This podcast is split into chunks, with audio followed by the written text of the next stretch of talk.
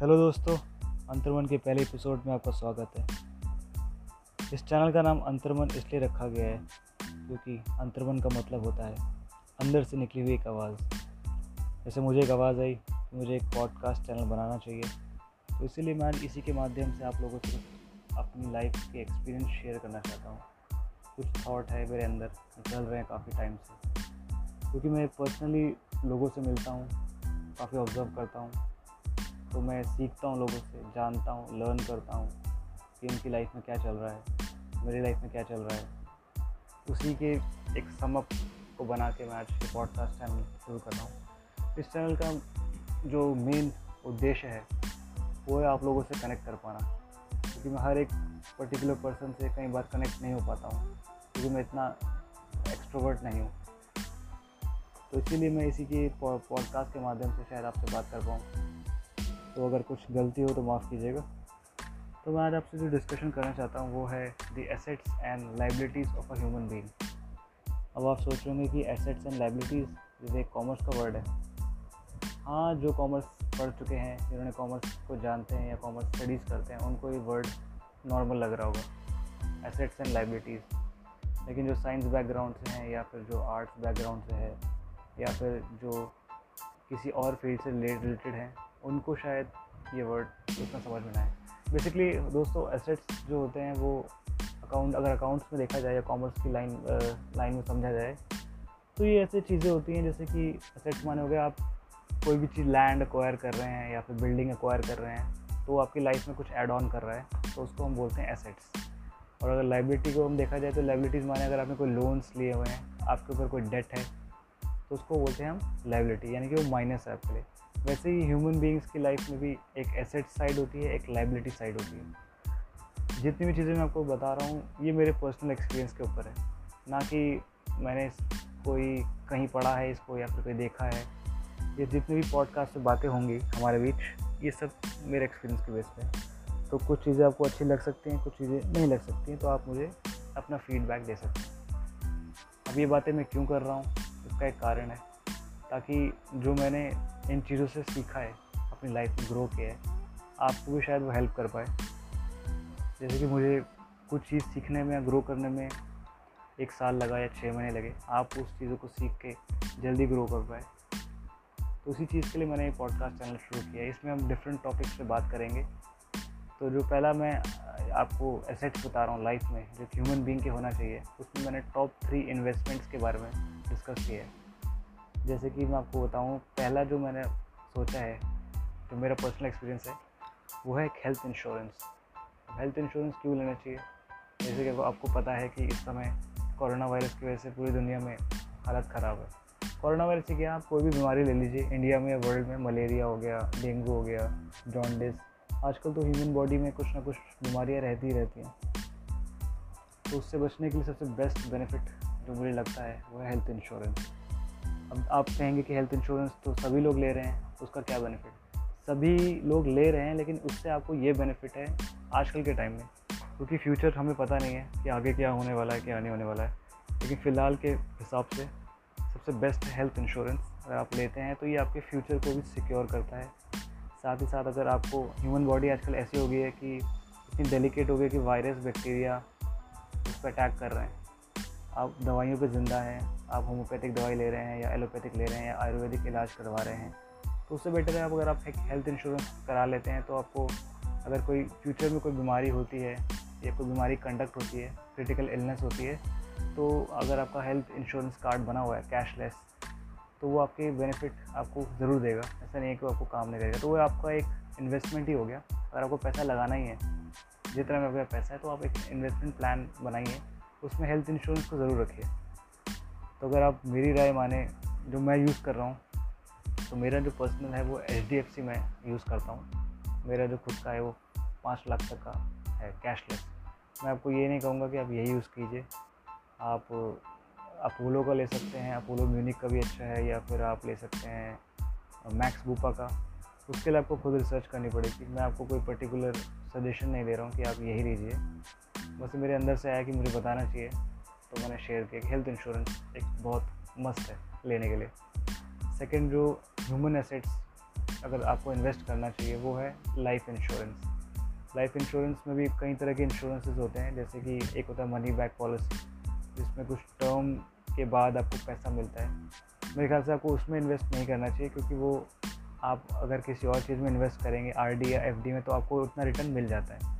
और इंश्योरेंस का main motive होता है कि अगर आपके जाने के बाद आपकी फैमिली को ये पैसा सिक्योर करें तो आपको हमेशा टर्म एंड इंश्योरेंस लेना चाहिए। टर्म एंड जो होता है टर्म एंड का मतलब ये होता है कि आपके लाइफ के एंड के बाद ये पैसा आपको मिलेगा। तो हमेशा टर्म एंड इंश्योरेंस पे जाइए। ये आप ले सकते हैं, पचास लाख तक का भी ले सकते हैं, या फिर आप ये एक करोड़ तक का ले सकते हैं। इसके लिए भी आपको थोड़ा रिसर्च करना पड़ेगा। और थर्ड जो ह्यूमन एसेट मैं जोड़ना चाहूँगा। मैं आपको रिकमेंड करूँगा आपको स्किल सीख लीजिए। ऑनलाइन स्किल सीख लीजिए ऑफलाइन स्किल सीख लीजिए, जैसा आपको लगता है, उस स्किल पे आप डेवलप कीजिए। क्योंकि उस स्किल से ये होगा कि आपको, आपका जो पैसा इन्वेस्ट होगा उस स्किल पे, वो आपको फ्यूचर में आपको काफ़ी बेनिफिट देगा। इस समय लॉकडाउन जैसे चल रहा है तो अभी जॉब्स की रिक्वायरमेंट भी धीरे धीरे बहुत ज़्यादा बढ़ेंगी। मैं ये नहीं कह रहा कि जॉब से तो निकाला जा रहा है, वो अलग बात है, लेकिन अगर आप वेरियस स्किल में मास्टर्ड हैं तो आपको जॉब की रिक्वायरमेंट आपकी पूरी हो जाएगी। मतलब कई कंपनियाँ हैं जो इस समय वर्कलोड बहुत ज़्यादा है और लोग स्किल्ड लोग बहुत कम है। तो मेरे ख्याल से बेस्ट तरीका है कि आप इन चीज़ों को देखें और अपने स्किल्स पे काम कीजिए। ऐसा स्किल सीखिए जो आपको लगता है कि आपका इंटरेस्ट भी उस चीज़ में है और आप उसको क्रिएटिव क्रिएटिविटली क्रिएटिवली कर सकते हैं। सॉरी क्रिएटिवली इसको कर सकते हैं और आपका पैशन भी है। और अगर नहीं भी पैशन है तो कोशिश कीजिए आप सीखें, क्योंकि तो सीखते टाइम भी कई बार वो चीज़ हमारा पैशन बन जाता है। तो ये तीन बेसिक चीज़ें मुझे लगता है एसेट्स हैं हमारी लाइफ के जहाँ आपको इन्वेस्ट करना चाहिए। पहला आपका हेल्थ इंश्योरेंस दूसरा आपका लाइफ इंश्योरेंस एंड थर्ड आपका स्किल इंश्योरेंस स्किल इंश्योरेंस बोल लीजिए। तो इंश्योरेंस ही एक तरह का है। अगर आप स्किल पे इंश्योर करते हैं तो ये आपको पक्का कुछ ना कुछ रिटर्न देगा ही देगा।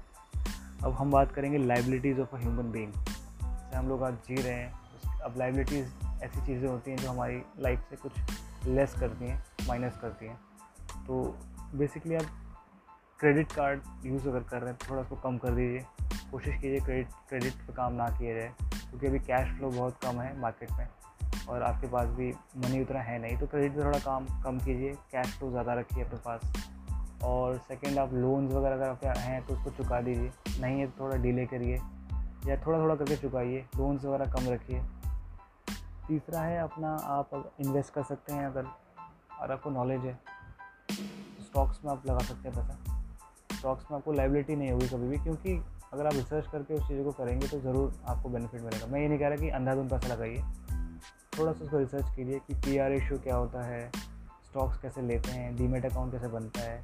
थोड़ा टाइम स्पेंड कीजिए, आपको एकदम रिटर्न नहीं मिलेगा। लोग क्या करते हैं, एकदम ही पैसा लगा देते हैं।